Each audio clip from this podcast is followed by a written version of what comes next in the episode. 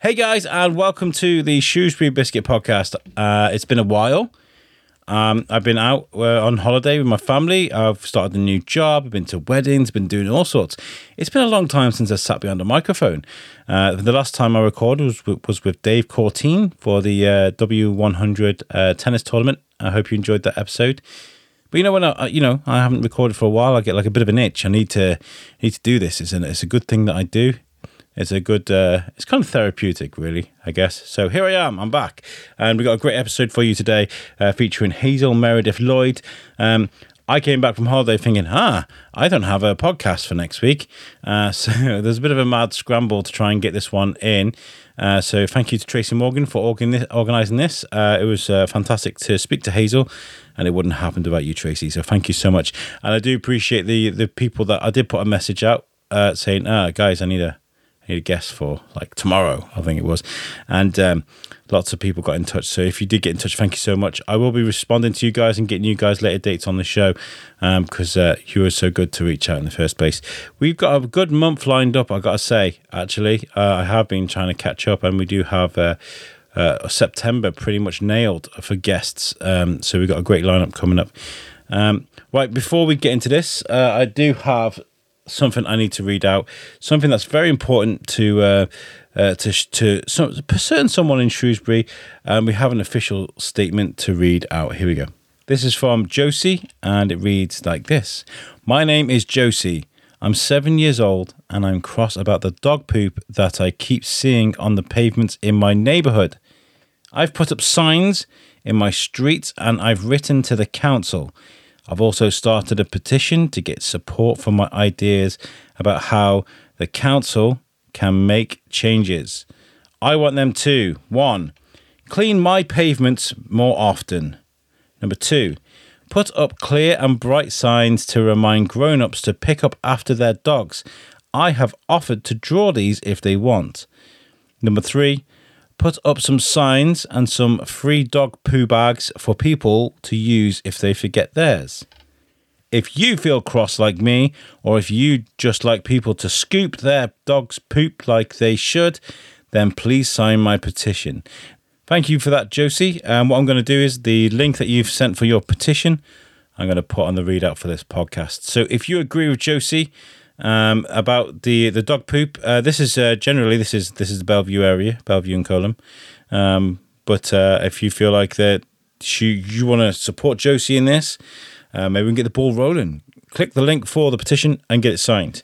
Uh, thank you, Nikki, her, who's Josie's mom, for getting in touch with us, uh, for for sending that across. And I wish you the best of luck, Josie. I love seeing that uh, young people getting involved with the community and trying to make positive changes. So good luck to you, Josie. Right, let's get on with this episode then. Uh, we uh, make sure you stick around as well at the end of this one because uh, we've got some very important Pod Aid talk. If you want to be a part of Pod Aid 2023, uh, please stick around. I'll give you all the details. And now I'm starting to file guests into time slots. We've got a great venue thanks to Shop Doc. Um, they're going to get lots of love uh, from me over the next few weeks. Uh, but I definitely want to hear from you if you want to be a part of it. So stick around to the end of the episode for more information. Now is our great episode with the amazing Hazel Meredith Lloyd. Enjoy.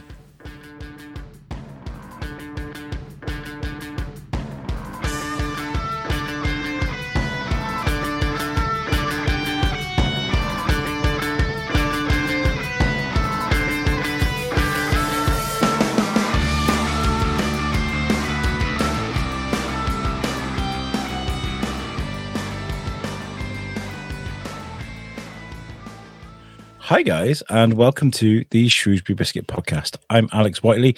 It's been a while. Hey, uh, it's been we had a week off. Uh, I had uh, I had a new job to start, uh, and then we went on holiday, went to Turkey, and then I realized I didn't have a podcast lined up for. There's like a week when we got back, I was like, oh, and then I realized, you know what? It's okay. That's fine.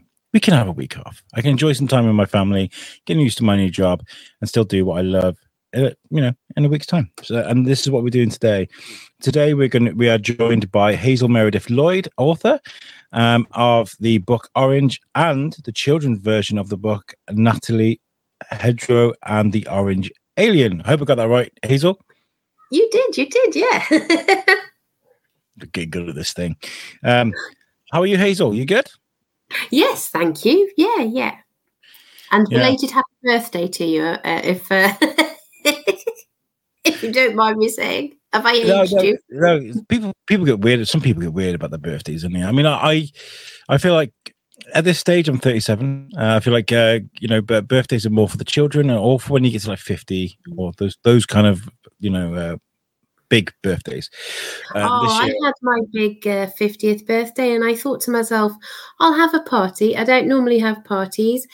Bit anxious about it, but what could possibly go wrong? If I indicate to you that my birthday, I was planning it at the beginning of 2020, I think we all know what possibly went wrong. And I'm now 53 and I haven't had the 50. I did have a very nice Zoom party, but I haven't had a in the room 50th birthday party. For your next birthday, they should do cross out the, the, the number that's next to the 50 and just put a zero. yeah. Belated 50th birthday. Um, go for it. I feel like the time has passed slightly. I'm just worried it was my fault. So I, am not going to plan a big party again just in case. Just in case there's another pandemic. Yeah. My, I, I, had a nice birthday and uh, to the, the friends and family on Facebook that gave me love and support and my wife was amazing as well. She bought me tickets to Michael McIntyre, who played in Shrewsbury. Does like a warm up gigs where he gets his set right before he goes into the big shows. Um, and I want to say, yeah, thank you. That was amazing. And I nearly died from laughing so much. Maybe that's why I'm ill today. I got like a bit of a bit of a frog in my throat today. Maybe it's because I nearly died laughing Michael McIntyre. I don't know. Yeah, it was really good. So thank you to everybody. Um, so we're speaking about uh, literature, writing today, uh, which is I love like it doesn't matter if somebody's a photographer, if they're a rapper, if they're an, a, a painty artist, or someone that writes. I feel like artistry and creativity is absolutely, it's just a wonder to talk about because where does that come from? Where does that creativity come from? Is this something that you, Hazel, have had all your life, or was this uh, something that's come to you later on in life? I think I've always I've always wanted to be a writer and uh, my mum and dad were always brilliant with you know reading us stories and my dad would make up stories for us at bedtime when we were little and my mum would always watch films with us and then discuss why the characters were doing what they were doing or the history behind it if it was like um, you know a semi uh, true film. So it started right from the beginning. And you've spoken to my sister um, on your podcast as well with Joe Schumann. We're both at the Writers Lab members. Um, my great, sister, great episode. Um, yeah, oh, I really enjoyed that one. That was really good. And we've just, it's just always been there. I think I've put in my, you know, when you have to write a little biography and things, I normally put Hazel Meredith Lloyd wanted to be a writer far back as she can remember. But it took me accidentally enrolling on an English degree in my late 40s to realize I should just get on and do it. So that's amazing you accidentally enrolled for the wrong course then?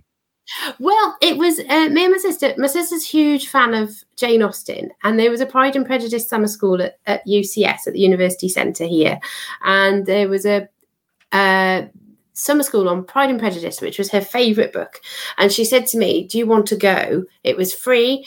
And I went, Oh, I don't know. I wasn't long out of hospital because I've got cystic fibrosis and I developed diabetes and I've been quite ill. I was like, Oh, I don't know. I'm a bit tired. And then I woke up the next day and thought, Oh, I don't feel too bad, and it is her favourite book. Let's let's go, and it was just amazing. And the tutor uh, Deborah Wynn came, and um, you might also know you probably know Lucy Andrew came over to talk to us um, at the end of the session. Deborah did and said, "I take it you've already done English degrees because you seemed really into it." All went, "No, no, we, we haven't got degrees. We haven't studied English at that level." And she went, "Well, would you like to?" And went oh, well, I'd have to do it part time because of health. And she went, oh, you can do it part time. And I said, I couldn't afford the fees. Well, you can get a loan part time. And every sort of block I had, she she had a, a, really good answer for. And it just sort of happened by the from there. So we'd just gone to, mm. to while away a couple of hours chatting about Pride and Prejudice, which incidentally at the end of the at the end of the session, I realised I'd joined in. I'd never actually read it. I'd seen various film and television versions, but I suddenly went, I've never read this book, but I promise I did read the books when I actually got on the course. Uh, but yeah, it almost just spiraled in a good way uh, and happened from there. And I'm so glad that we did because we just met so many brilliant people and tutors and read so many books and watched films and things that I wouldn't have otherwise watched or even if they were things I'd watched, we then looked at them in a completely different way. Uh, it was brilliant writing. Um, we could do a creative writing piece for our dissertation, and I wrote an essay on Spider Man and Bridget Jones. It was just, and then obviously more traditional ones like Shakespeare and Jane Austen as well. It was just brilliant, and I haven't stopped, as they say, I haven't stopped dancing yet. I haven't stopped writing since. Wow, that's fun. I think that's phenomenal because it. I'm very sorry. you could probably see right. I meet my mic. I was like! I got a cold, folks. I got a cold. Um, And I'm in a different room. People who know me and know that I shielded, don't worry, I'm in a different room. I'm so a glad you're different- not me because I, I would have hated to have had you in the same room as me the state I'm in. Been in work all day, just like, give me a second. I'll just go and stand in the cupboard. When you when you got to use your voice for this sort of thing, and you like you can barely talk. but um, yeah, it's great when things like this find you by chance because I feel like it, it kind of relieves relieves the pressure a little bit because you kind of fell into it. I feel like it- Yeah. um, Yeah. Mm, mm. Yeah, sorry. The first novel I wrote, oh, I don't know if you've frozen. No, you're back. The first novel I wrote, I just did it to uh, for fun. It was an exercise in a creative writing group we had at uni, and um, let's just write a short bit. And I quite liked it. And the next month they set a different exercise, and I thought, oh, I could carry on with the same story and the same characters. And over the months, it just built. And then I thought, I'm just going to carry this on as a novel because I'm enjoying it. And um, then I think the pandemic came, and it was just nice to escape into. So that first one came entirely from by accident, and then I'm trying to I'm trying to get it um, published, or I might I might self publish it if if um, no agents uh, bite. And then I've written various other things since, but they often start by accident or just as an exercise and then grow. what how do you how do you handle ideas? Do you have to put them in the back of your mind? You have to get up and scribble them down. Do you have to be careful not to act upon ideas because that is the dangerous thing? I do sometimes set myself. I think at one point I was attempting to write four different novels at the same time. I do over overstretch myself because, like you say, the ideas come and then you're like, oh, I want to do that, or that's really relevant at the moment, or or um, I'll be thinking, no, I'll focus on this, and then there'll be a writing competition. Penguin Michael Joseph, who are part of Penguin, had a writing competition this year for undiscovered writers, but it was it had to be crime fiction. So at that stage, the three novels I was working on, none of them were crime novels. So I started a fourth, and and I got longlisted in that, but not shortlisted. But I did get longlisted, and some really nice feedback from them. Which so I've I've managed to sort of sneak that onto the side at the moment. Focus on some of the other things and then come back to it because there's an agent who wants to see it. So hopefully, hopefully they'll like it when I've done it. It's it's difficult. I need four me's to all be writing at the same time. So um, somebody said to me the other day, the, the alien in my little story's got five arms. That would be handy if I could type four or five different different novels at the same time. I honestly don't know how some authors do it because, you know, uh, how often is a Jack Reacher novel out? Every like year Mm. or every like ten months? Yeah. Like these these things are just and they're seamless as well. Most of them. Um, yeah. and, and so like you know how how do you pump out that? it's not just about how do you write a story in in because if it's your main job and you make millions off it or you make enough money to survive off it then you make it your purpose to write that but it's not about that it's about the ideas and the execution of that isn't it you know Mm, yeah. um i Yeah. do like and a big shout out to uh, to violet fenn as well who's been on our show great friend of our show Oh, yeah, yeah, yeah. I, I know her. I knew her first back in the 90s. And then we reconnected in the last few years via Facebook. And I went, Mm. hello, I think I know you. And then we had to remind each other who we were. And yeah, no, no, she's fantastic. And so prolific. And isn't she doing well with the, is it never? how do you say it? Is it never Weird? Um, her Never series. with- oh god, I just I literally just had it up on on the uh, on here. Uh, but all Red set and in Liverpool. They're amazing. Yeah. Red and Dead is she number one bestseller on Amazon. Number I one know. bestseller. She is fantastic, and the and the amount that she does as well. Uh, It's a series now. You know, I I think I need to learn some of her focus because I need I need to get into one thing and do it through to fruition. Um, but things pop up like I say competitions with deadlines. You go, well, I better do that now. I better do that now. But she's really focused on this series, and it's it's doing brilliantly, isn't it? I'm trying to remember the name of the three books. I'm terrible Yeah, like that. I don't know. I'm, I'm going to Google it. I think I know it's set in Liverpool. The person wakes up one day without a pulse, doesn't she? And then she's sort of it's it just amazing characters and places, and she's really good with her research as well, isn't she? Like researching all the parts of Liverpool she's set it in. It's the Never Weird Chronicles. it. and it's book one, Red, Red and Dead, which is now um, number one bestseller on Amazon. On Amazon as well. Amazon's not like that's not like a bookstore. That's not like that's not even Waterstones. That is Amazon. Yeah, That's I- huge. there are so many books on there to be number one uh, is just amazing when when i first bought orange Out as a short story very briefly i think i got to number 33 uh, because everybody's sort of buying it on the first day um, in some of the categories i did but but to be at number one and she's she's sustaining her riding high in the charts as well and full length novels as well so um, yeah and she's very generous with um, like Tracy Morgan that you know as well is who who told me that you had a slot today. They're both and Joe. They're so generous with their knowledge, and that's one thing I find about writing people that they they just really kind and generous and sharing and tips and boosting each other up and. And that's one like of the that. things I've, I've loved about speaking to authors in Shrewsbury is because there is a collaboration. There isn't a, a, a yes, keep trying, darling, or any of that nonsense. It's kind of it's kind of like no, let's get together and share our work, and then we can Yeah. help each other through it. And I, I really like that. And I keep getting invites to the Writers Labs, and I'm, I'm I really want to come, and I, I probably can within the, in the next couple of weeks or so, maybe pop along to one of them. Um, Yeah. But with my new job, I'm just trying to like survive. Yeah.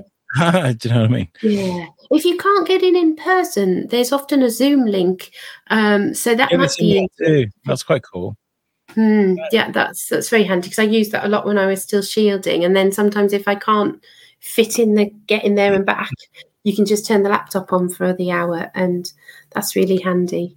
I think Laura asked me to, to come and speak there, and I was like, "But I'm not an author." She goes, "But you make things," and I was like, "Okay." Oh yeah, make things, and and we all love you know a way to get publicity for people who, people who are putting things out there is quite amazing. I. Uh, I went on a course with uni about making podcasts, but I've not managed to wrap my head around around actually doing it as yet. So I just keep trying to be on people's. Um, yeah, I've been asked to do that as well, which is weird. Go and do a workshop about podcasts. My problem is, is like I have a bit of imposter syndrome where in my head, in my head, I'm like, "Who the hell wants to listen to me talk?" Do you know what I mean? But I don't know. You shouldn't have that because I remember seeing you years ago. I was at UCS at the university, and you were doing a podcast live, I think, there or recording. It was probably at um, Charlie Adlard's um, the Comic Con things when they had all the comic. Oh right, yeah. We interviewed uh, Frank Quitely. we did lots of lots of interviews that weekend. I've Sh- Yeah. Shane for inviting me along to that because um, they gave us a studio for two days at that university, and we had a blast, an absolute blast. Was it the one like wasn't the one at the castle? One at the UCS, yeah. The one in the university. Yeah i think they had things in different in the library as well. I mean it, it was brilliant wasn't it? I went to see so many panels and i knew charlie as well back in the 90s same sort of time and group of people as as I knew Violet in, and um, I don't know if he really remembered me because I didn't know him that well. Um, but when I went to get something signed at that um, Comic Con thing, um, he was like, "Oh yeah, Haley," and I'm thinking, did somebody just whisper my name? Hey, well, Haley Hazel. Did someone just whisper my name to him? And he, he was really friendly. Um, and it, when I knew him back in the 90s, he was illustrating the X Files um, magazine, which was huge, huge, like the. I always call it the wrong thing. Walking Dead, Living Dead. I always call it Walking Walking Dead, isn't it? Um, huge, like that is now. The X Files was massive then, and he was illustrating it, and he was so modest. I knew him because he was drumming in a band um, with some of my friends, and and he was just so modest about it, and and still is now. Is the same same person. so down. Where do you think that comes from, though? Do you think that's that's that's the uh, the mind of a creator. I mean, I, you can build an ego about about what you make, and I guess that happens quite quite a bit. But like like you said, there are so many people that are really humble about what they make.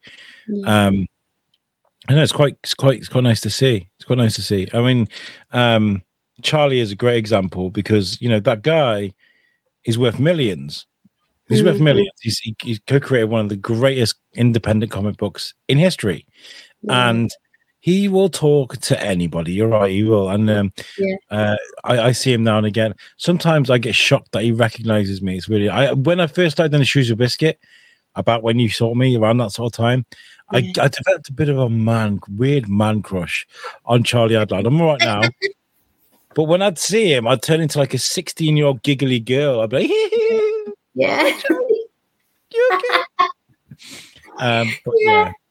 I think we all have, like you said, that brings me back. We've all got, I don't know what it is, where the modesty and imposter syndrome go hand in hand because, uh, as you probably heard me slip up there, there is a bit of a pen name going on with me for various reasons, but it is helpful. When I go as Hazel, I'm in writing mode, and Hazel's far more confident than real me. And uh, so that's helpful, but real me's got crashing imposter syndrome. So it does help to sometimes have a pen name and, and just go, oh, yeah, well, she knows what she's doing. She's a writer. I'm just somebody who's having a go and doesn't really know what they're doing. I do. I know. I, I know that. And we, because I, I worked for a few years at the prison acting, they, they used to write roles just for me. Like they'd be like, right, what what can we do? I, I did I did Bad Santa. I did Evil Butcher. I did uh, Drag Queen. I was there for like I'm I'm innocent. I, I used to say, you know, and, and like it's really weird because I'd shuffle in, say hi to my prison family, you know, the, the actors that I worked with, and uh, we'd all get along. And then I would get into character and it'd be completely different. But Bad Santa was the best thing I ever did because I'd just be like, people be staring at me walking around with my whiskey stains down my t-shirt. I'd be like, what? like, you know, I could be someone different. It's not me. That's Bad Santa. Yeah. You know, and that's quite it's quite it's quite um liberating actually to do something like that. It is, yeah. isn't it? Yeah, it is. And I like I, I used to do amateur dramatics. It's it's brilliant. Yeah. So what's the what's the difference between Hazel and you then? What what are the what are the the, the benefits of being Hazel for you?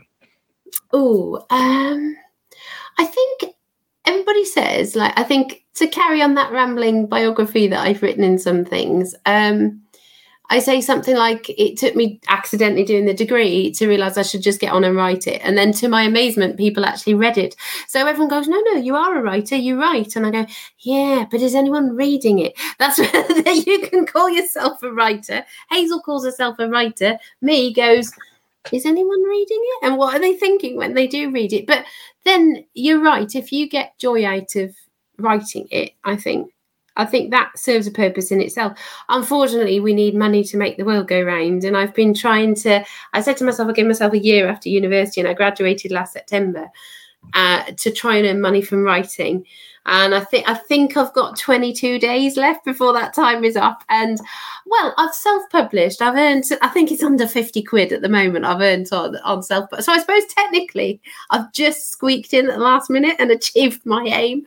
Um, but um, I think yeah. I'm probably going to have to take the pressure off and get a part time job to pay some money so that because otherwise it can take the joy out of it a bit. If you're writing to try and desperately be published or get an agent, then every knockback is just crushing and you find yourself trying to write to the to what other people want rather than what you enjoy and are good at writing uh, which just spoils it all a bit. You've you've got to enjoy writing it. You've got to write what you'd want to read, I think. And so I'm going to try and split it. I think earn a bit of money and and then try and write for joy and hope that that takes me down the right path. Do you think that that's what happened to George R. R. Martin? Do you think he was kind of like, oh, yeah. I'll finish it when I finish it, like you know, and I'll do it how I want to do it. Like people like, can you finish Game of Thrones, please? Because like the TV show end soon? It's kind of like, no, I don't think I will. yeah, maybe he didn't want it to end because I'm a bit like that. If you read a really good book or if you've written one, you miss the characters, don't you? And I find that hard as well. Like when you do submit to agents and they go, Well, I like it, but I think this person needs to change and that needs to change. But in my head, when I've written it, that's how it is. They're real to me then. And that's how it happens. I'm like, but I can't change it because that's what happened and that's who they are. And they wouldn't say that. So it is Yeah. a it is a bit of a conflict. You've you've got to play the game like with everything if you want to go down the traditional route. But then with um Kindle Direct publishing with Amazon, you can just you can just self-publish. I mean, you've got to be careful not to just stick a load of dross out there. But it's good to um, hear that you don't compromise, like you know, with your with your creation. I mean, I was listening to um, when I came in from uh, Michael McIntyre, I threw on um, uh, Gabriel Iglesias, the um, Fluffy, the comedian, and he did the he's he did the voice for um, uh, Speedy Gonzales for the new Space Jam movie, and, and Sp- Speedy Gonzales nearly got cancelled before the movie got released because people like it's a, a, a Mexican stereotype. And Fluffy is Mexican. He's like, well, I don't know if you've ever listened to my family over the dinner table, but they sound exactly like that. That represents Mexico and Mexican families. So they rang him up um, because he was doing the voices, um, Warner Brothers, and they were like, would you do it in your normal voice? And he was like, absolutely not. Because Mexico needs reps representation and families love Speedy Gonzales. No compromise and he did an amazing job. You know, sometimes you've got to stick to your heart, haven't you? Stick to your what's important to you. You know, I think, and because it's his um his lived experience, he can do it without it being an insulting parody. I think there's a lot in publishing at the moment about own voices and lived experience, and because I've got um, cystic fibrosis, I uh, my characters tend to have it because I think, well, the writing and reading world needs diversity. I'm going to get that bit right because I know it, I, I live it. But even then, it worries me because my experience of cystic fibrosis and my opinions about it are not going to be the same as everybody's with cystic fibrosis. We're all individuals. So I know, you know, what it's a very tricky one when a type of person is represented for the first time in film or literature. You will get a lot of people go, that's not right, that's not how it is, because that's not how their experience is. Um, I think it helps if the actor or the writer or the director has that lived experience. But even then, as I say, going around in circles with myself, I can only give my experience of it. I can't give everybody's. Um, and I think that's the problem when when somebody represents something for the first time, that becomes the blueprint, and everybody wants it to represent every person with that thing. And even if I manage to write a really good novel and it's got a character with CF in, it won't be everybody with CF's representation. So it does worry me. It's a tricky thing. We need diversity. We need own voices. Yeah, Um, There's all these there's all these questions, isn't there? Should like is it Russell T Davies said recently he felt uh in um oh what it's a sin. He just wanted um actors with the sexuality of the character they were playing to play that because they had the lived experience. And then there's all that debate. Well, is that right or is that wrong? And and um, I don't know. It's a complicated question, but the more representation we have, authentic representation and acceptance, the better. I think. But it's how you make it authentic. I think. I always remember the uh, the Drax thing from Guardians of the Galaxy. There's a, an autistic boy who couldn't attach to anything, couldn't concentrate on anything, couldn't. There was no TV show that he liked. There's no cartoons that he could sit and watch. And he watched Guardians of the Galaxy. And I don't know if you've ever seen that movie, but Drax is very literal. Yeah, Yes. he, like, you say something to me, he's like, "No, I am not that." And this boy attached himself to Drax, the only thing that he loved, because he had, he Oh. identified with it. You know, he kind of that was Yeah. that was his thing, and, and that and that's such a random character to, to, to attach onto. But when Yeah. you talk about representation, I do feel like there needs to be somebody out there for everybody. Um, yeah. and I feel like, and also you got a good niche as well. You know, you might reach out to a, a corner of the a reading community. They'd be like, "I'm thank you so much for writing that." Yeah, I think it's nice to be seen. Um, the first novel I wrote, which was a rom com, has a, a, a sort of secondary character in it with cystic fibrosis, and an agent once said to me, well, well, why isn't she the main character?" But I didn't the main character was one that was sort of it was a sort of a bit um, Bridget Jonesy. She was a she was a bit of an emotional le- mess. It starts with her being left by her boyfriend and she doesn't know why, and it's her journey to getting stronger. But I wanted the character with cystic fibrosis to be strong from the off and to be her support. So therefore, she had to be the supporting character. It wasn't that she wasn't as important, but I wanted her to be strong. Um, so she was the supporting character, and then we were seeing the journey of the of the other one. But then in the second novel I've written, she is the main character. But um, that's yeah, it, it's it's so tricky to know what to do because you can never please all of the people all of the time. Um, yeah, you can just try. I think. And what about the genre you've chosen? Can you write any genre, or is it just like comedy is your strong point? so far nearly everything i write has got comedy in it so so far i'm writing the cozy crime that's got comedy in it. The children the two versions of orange both comedic um and then the rom-com comedy and the other one even though it's a bit more serious has also got a lot of comedy in it. I tend to deal with serious issues by using comedy in my life and in my writing. Um orange started as a um a university exercise and we just had to we just had to write anything a thousand words of prose anything. And i was like i have no idea where to begin. It was just too vast. It could be anything at all. And i was going up to bed one night and i thought i still haven't done that essay, uh, that uh, assignment. I still don't know what story to write. And i was closing the curtains and i said to my husband that big orange metal box is still out on the green. And it, it struck me that we'd all just assumed this big orange metal container on our that suddenly appeared on the green with no signs or anything to tell you what it was. We just assumed, oh, it's probably got council lawnmowers in it or something. But then I thought, well, what if it isn't? And then that's when I decided that the big orange metal box was an alien spaceship with a little orange alien called Death in it. And that's when this whole hit very hitchhiker's guide influenced story came but a lot of the comedy in it is I'm going to say adult comedy. I don't mean as in it won't be shown till 10 o'clock at night and only on satellite channels, but not aimed at children. Um, the, there was a The joke I made. that adults get, but kids maybe won't. Some that they that kids wouldn't really get. The references are wrong for them. There's one where um, I, the, the main character in it, because the main character in it is about my age. She's a, a woman who's always lived quite a quiet life and then decides to help this poor stranded alien get his spaceship back off the ground and, and travel in space. So it's like this contrast of she's never really left her town much. It's I think she says, um, here I am going off to space and I've never been to Anglesey because I don't like the bridge. And she, she's like quite a timid little person and decides to take this big leap for mankind. And um, she uh, um do you know i don't know what i said. i've lost my thread that's how i write so much You're talking But, about the, the, the story of her helping the alien.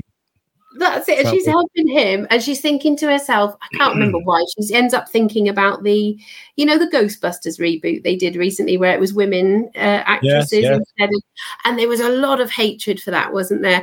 And she says Not this line. because it was a women cast, though. It was because it was terrible. there, there was but some people it was because it was women and and there was like there's this line in the book um that i wrote something like um some people were very angry because they very much felt that the women ghostbusters should be more about the bust than they were about the ghost and i thought maybe i'd take that out of the children's version and, so, um, and then my a few agents had said oh well we can't really place douglas adams style um sci-fi comedy at the moment. It's not really in vogue. Have you thought of turning it into a children's book? Because a lot of it reads like a children's book, with some exceptions.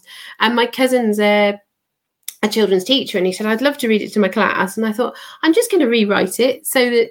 Uh, it is for kids, so I had to take some bits out. I added a grandchild so that there was a young person for them to identify with. But then that changed the character. The main character in the main one, Emily Hedgerow, is she's a little bit of a lonely person. She hasn't married. She wouldn't have a child or a grandchild. Um, so it's taken those slightly sadder bits. I've often got sort of sadder bits mixed in with the comedy, but those have gone from the children's version. Um, there's bits the little girl is worrying about changing schools and going from to a new school. So then traveling off to this other planet and meeting all these aliens helps her realize that actually well if i can do that then a new classroom and a different teacher is is no big deal after all. So it's sort of it, it's changed there's changed bits of it. And then there's bits of the two books which i've tried to be really clear on Amazon are pretty much the same book. Some of them are the same word for word. I don't want people to buy the second one and go, well, thanks for that. I've just I've just paid for another book that was 60% the same as the first one. But I just wanted to do it for both audiences. And um, like when you get adaptations on the television. You oh know, yeah, I was, be- was going to mention um, this is probably uh, probably far away for too far, but Deadpool. I really like the movie Deadpool, and I was like, I wish I could watch this with my kid, but Yeah. it's too violent. But then they released a child version of it, like a family version. of they the have. is it animated or is it the is it Ryan Reynolds?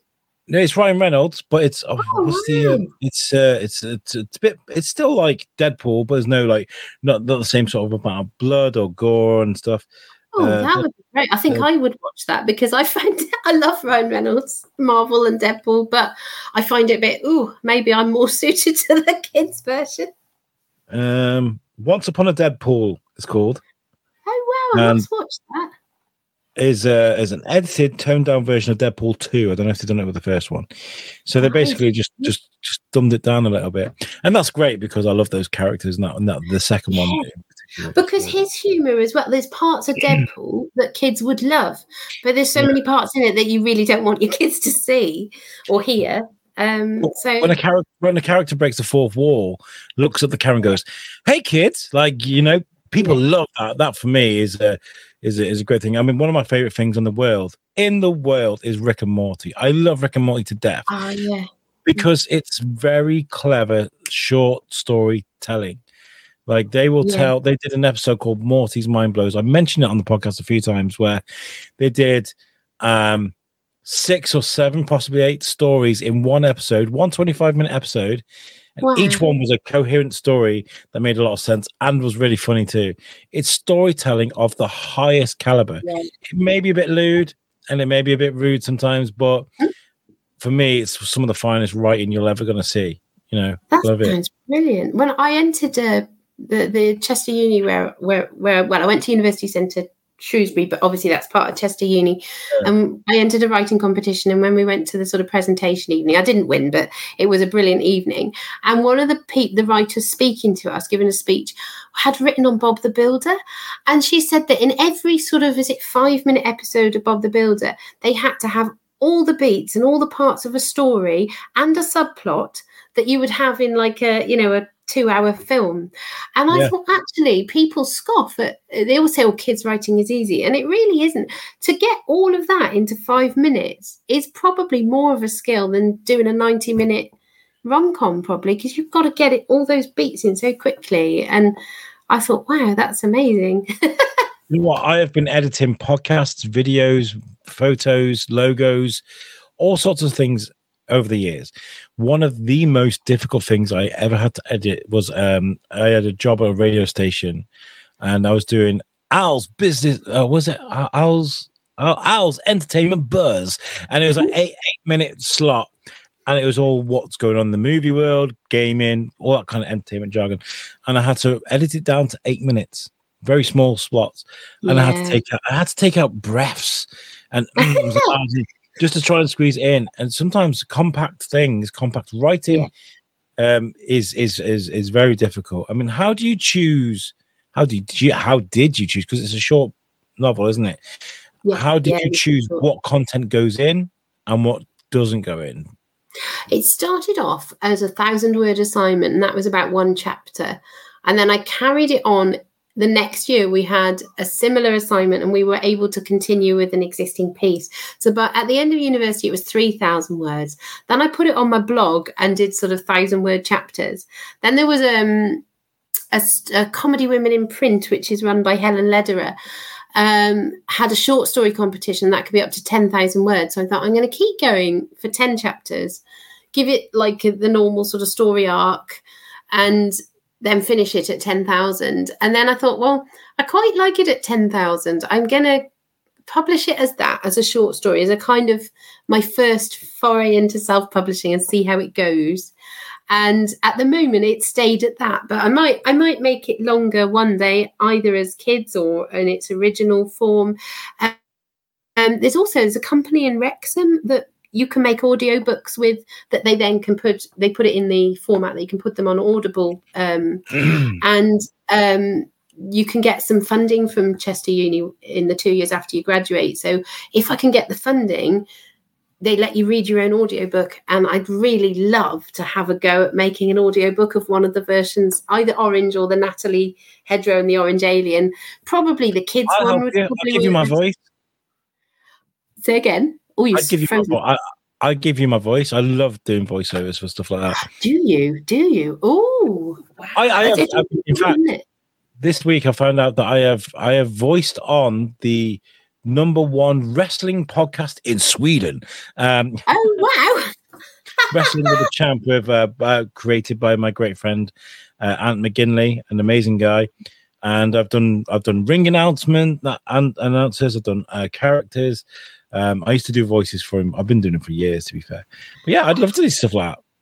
Yeah, that sounds you see i was thinking do we also get um if it's in wrexham surely we just ryan reynolds will just yeah i'd love to voice a five armed orange alien called jeff surely he's just waiting for that next role after deadpool?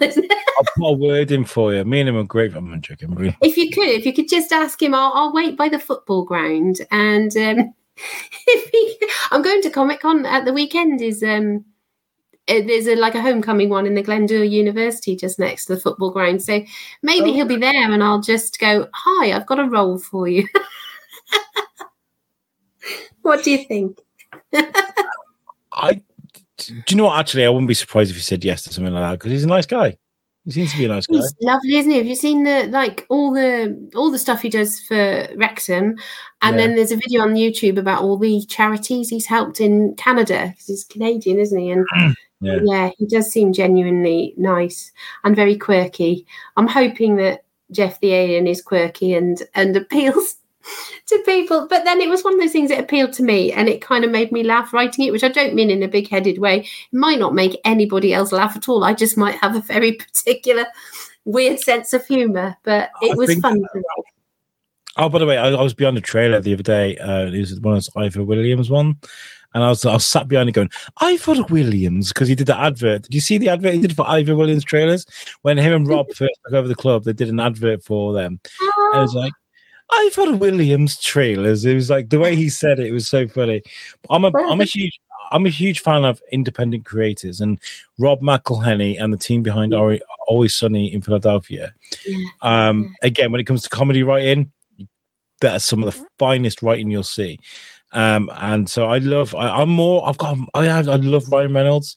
I think he's amazing. But Rob McElhenney for me is just an absolute genius when it comes to comedy. You know, him and Charlie Day in the same room. Honestly, you know they're great. I've got to watch that. That's on my to watch list. I haven't watched that yet, but It I is hear it's brilliant. phenomenal. I mean, season seven of Always Sunny in Philadelphia is the, some of the best sitcom you'll ever see. You, they are they are terrible people. They play terrible people. A lot of people Yeah. jump on Always Sunny in Philadelphia and go, "Yeah," they root for them, when really they're Mm. taking the the kind of poking the right wing people with a, a stick a little bit. You know, Yeah. sort of like portraying them as, as idiots. You know. Um, uh, and I love that. Who inspires you as as writing? Do you ever watch like movies and TV and things? You mentioned Bridget Jones earlier as a as a But Helen Fielding and yeah, the Bridget Jones things for rom coms, um, Terry Pratchett and Douglas Adams for the sci-fi type stuff. Um, I remember you, you said earlier about breaking the fourth wall, and when I was a teenager back back in the eighties, I used to love Moonlighting, which was a, a comedy detective drama series with Bruce Willis and Cybill Shepherd. And it was hilarious, and they broke the fourth wall all the time and did really they'd suddenly burst into song. There was a dream sequence episode. Um, there was a episode where it starts with a child having to do their homework about the taming of the shrew, and then all the characters play uh, act out the taming of the shrew. But with bit, it was um, it's metafictional, isn't it? I think they call it, and breaking the fourth wall, and it was so funny. I worry that if I go go back and watch it now, and I've got all the DVDs because I was obsessed with it, it's probably incredibly sexist. I I don't think Cybill Shepherd spoke that highly of Bruce Willis and her general treatment as a woman, um, not by him particularly, but you know the the the, the industry in the eighties. I think very much she had to be the straight man to yeah he was the funny one and it's probably a bit like when young people watch Friends now and go, Ross should never behave like that. Yeah, but I, I, I've, I've defended Friends so much because I feel I feel like, especially with like, so when we talk about that, we talk, we think of like Friends, we think of the the, the comedy you're on about, the show you're on about, and Roald Dahl. Uh, people talking about that. Charles Dickens. You know, you read some of Charles Dickens, and it's incredibly racist, incredibly, but that's what it was like at the time. Roald Dahl, you know, somebody was writing at a time when it was okay to say the things he did. I feel like I feel like when it comes to that, that it's a period piece that was written in the language of the time. I think you can still enjoy that, but you can enjoy it. It's almost like in comedy, when stand-up comedy, when you hear a joke and people laugh and then they go, "Oh!" Afterwards, you kind of enjoy it and then realize it's bad. I feel like you can enjoy comedy like that in a certain way. It's tricky, isn't it? It's difficult to know. Um, it's like I don't know. It's a really difficult thing. We can't now cancel Dickens and Austen for writing things that at the time nobody had questioned. And actually, Jane Austen, she is subtly questioning them. And I, I don't know whether Dickens is or not. Um, I'd have to read it more more closely. But Jane Austen will be if people think, oh, it's just like, you know, Regency chick lit, but she's actually making some very subtle comments about women's place in society and how vulnerable they were, and and it, uh, yeah, we've got to remember the times in which something was written. But I, I don't know, it's tricky. As like people complained about there being new versions of Roald Dahl's books. Well, I think the old versions haven't gone maybe have both there's room for both versions. Let's have the versions that show that don't offend people but we don't have to burn the old ones. We just have to yeah. be aware that's the time we're in. Look how far we've come. Um, and if we're doing a new adaptation let's make it better in that way i think. Let's let's show what we've learned um, but at this, oh, I can't think what the author is. There's an author who was asked, uh, oh gosh, how do you stand what they've done to your books? Because the adaptations were not very well loved, and and the author said they haven't done anything to my books. My books are still on the shelf, and yeah. and the, there's room for lots of different versions. I think. yeah. Um, so update problematic texts, but don't pretend they never existed. Because how are we going to learn if we don't realize where we've come from? I think. That's really, really good. Yeah, and that fits in well with your with your story as well because you've written two versions of your book, you know. And yeah. I feel like, yeah, we, we talk. If, uh, this is crazy how it's all fitted in into because we talked about Once Upon a Deadpool. You know, they did that yeah, to a movie. Uh, so we could do that, we, but I would like to see it edited back rather than added to, if that makes sense. Because I don't know, I don't know if Roald Dahl would be like happy with people going and going, oh no, actually, I think this character would say this rather than this. I don't know if that's that kind yeah, of fits. Yeah. I don't know because sometimes I'm not sure, and I'm I'm white, so it is not my place to judge this. We need a, a non-white person to tell me. Like I could probably give an opinion on disability and cystic fibrosis representation, but I sometimes wonder. You know, they have colorblind casting now, and that could be i don't know that might be wonderful. I've seen the david copperfield film with colorblind cats and it's an amazing film. Um, but sorry. I sometimes wonder my cough hopefully not but you know should we be spending less time amending existing text and more time seeking out text by non-white authors either modern day ones or ones that were written at the same time as Dickens and highlighting those. Because there is like like you know there were so many women artists and scientists but they don't get shouted about in the history books. Same with people of color. And I, I wonder whether instead of fixating on changing Dickens we actually go actually there there were some non-white writers then or there are now and let's let's make those let's make those films and have the right people playing the parts. You know, the people who for whom that's a a, a lived experience or a lived experience of their ancestors. I don't know. As I say, I can't really comment on that being a a white person. But I, I'm just thinking there sometimes people think the answer is to change things like you said you know put something in take something out but maybe sometimes it's just let's just write something new that is right that is now and I think um I think a great example of of like I love it. I love it when we talk about this circles back to representation from earlier in the in the podcast. You know, Miles Morales for me uh, is um mm, he's he's a black Hispanic Spider Man. I mean, that's a home run. And they, Yeah. they haven't gone right, guys. You got a black Spider Man now. Which, uh, but by the way, I would never mind. You know, I'm all about Yeah. equality. Um, they they went. Let's write a new character who is Yeah. who is from this community. He has he's more powerful than Spider Man, and he's hella cool. Here you go. Like, Yeah. very popular character. My Spider-Verse love- was brilliant, wasn't it? Yeah, you, you're right there. You, yeah, because like nobody should. Yeah, I'm, sure there are still people Mm. going, "Oh, we're not allowed to have a white Spider-Man." Oh, yes, you are. Nobody's taken any of that away. That's dominated for years. We've just now got some uh, a Miles Morales as well, it, and it is just brilliant, isn't it? It's, I love that film, and Yeah. Yeah, I think I think so. I think there's room for. I don't know. My mind is. Uh, I don't know what the right thing. As I say, it's not my place to say about colorblind casting, but sometimes I think let's let's instead of. In a way, is it fair? You know, like when when you've got um, a black person playing a character in a position that they wouldn't have been allowed to be in at that time in society, then you've almost erased you've erased the injustice and the suffering that happened by pretending that it didn't happen. So that's wrong, isn't it? Because let's not pretend everything was always fine because it wasn't. and unless you're need to know Tarantino, and then you throw a black guy on a horse, and then he, he suffers the, the the the verbal. Like Django Unchained for me is just one of the finest movies of all time. I love that movie because this is a white guy making a movie about that, and it shouldn't be allowed, but it is, and it's brilliant. And so I I, I love it for that. I haven't seen that one. We studied Pulp Fiction when I was at university, and it was one of hmm. those films I liked in spite of myself. I didn't want to like it because of sort of morality type stuff, but it is just like a masterwork of filmmaking, isn't it? You you can't not be gripped by it. It's just And and the way that that, he puts sorry, if you look at that, there's like four or five different stories happening at the same time, Mm. and they all sort of meet at the so end. So clever and the way he puts it all it's not in chronological order as well and the effect that that has on you even though you know what happened before what uh, but the way it's been presented and it is so clever and i didn't want to love it and i did so Yeah, yeah, and that's that's about being brave and, and making those choices.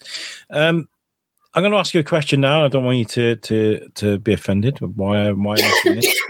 this is just so that you listeners can can listen uh, as to why should people buy your book? Why why should people buy it and try and sell it to the oh right um well uh the original one orange is just i hope fun and funny and it's got a nice little message about friendship and accepting difference and um uh it's sort of i think people who like good omens and hitchhiker's guide and terry pratchett it's that kind of thing i've been influenced by. I'm not saying i'm in their league but that's the kind of people who would hopefully like it. And then the children's version um similar really the same heart is in it. Um it- it's got bits that are more relevant to children like worries about starting school and changes and and going on adventures. And it's um it, the both versions have got a character in it called the ultimate sad who is this incredibly depressed alien who employs these people of his called the killjoys that just stop anybody else from being happy because this person is depressed and he doesn't want anyone else to be happy which is not me not me making a bad comment about depression suffer from depression and anxiety myself on a on a very weird rotation. Um i think that's why i write humor in everything to try and sort of cheer myself up. But the the other people in the book try to find a way to help this person to feel better to start his journey to feeling better. It's very much like you know it's not there's not a magic solution. Uh, but it's about everyone working together to try and help someone and realizing that um, when something feels insurmountable if you take the first step it it might help. So I've explained that really badly. Um, hopefully, it's done far more sensitively in the book because I, I, was very concerned. I didn't want to give the message that oh, well, you shouldn't be depressed because you're going to make everybody else fed up. There's, you know, there's very much it talks about how the time when you need the most help is the time when you feel least able to accept it. And the time when you need to act the most is the time when you don't feel like you can get off your chair. And this is in both versions really but in a in a child friendly way. In the but to try and sort of help people who who don't feel right or are worried about something to realize you can make the first step with the help of people and you can start to get back onto that journey of of feeling better. Um, and in in the midst of all of that are some giggling wild space hedgehogs who who um, are given away as prizes in a karaoke competition. It's, there's all sorts of nonsense in it. So if you like a bit of depth and a bit of nonsense all at the same time. Uh, whatever your age, there's a there's a version for you, really. Well, Plus, I've got to say, quite cheap. Well, I was going to say thank you as well for my, my copy. I've just downloaded it on the Kindle. Kindle uh, so I'm going to look forward to reading that because I could do it for something to laugh at. I don't know, man. Michael McIntyre nearly killed me last night, but uh, yeah, I do love a good read. So, yeah, yeah. so let's wait. hope mine isn't that funny while you've still got a cough. oh my god, finish me off. Uh, I'm blaming definitely blaming Michael McIntyre for this cough I've got right now, laughing so much. Um, but that is it's absolutely been an absolute pleasure speaking to you, Hazel, and I hope that we can get you back on again at some point. Um, what's what's the feedback been like about? Have you had any feedback yet about the book?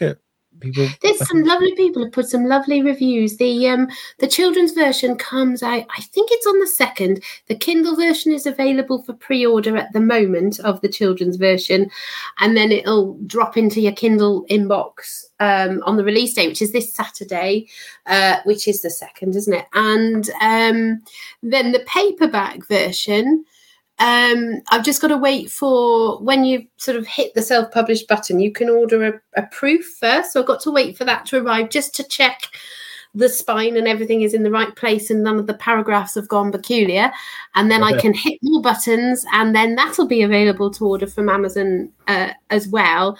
And then who knows, hopefully the audiobook version with myself, yourself, and Ryan Reynolds playing all the, playing all the main characters uh, will come out um, whenever I can hopefully get funding and and make that. So it's yeah, and it's all it's all on Amazon um because it's a really if, if other people want to do it, it's a really good way of being able to make your writing into a book because they um I'd love to charge far less for it than I do, but there's a certain they they give you a parameter of what you can charge because they include their printing costs and the postage costs. And then anything over that, you can have a tiny bit of profit. Um, I think it's something like if you sell it for about four pound, you get about forty-seven pence profit per book per book, which in a way isn't bad compared to traditional publishing. And you you haven't had to.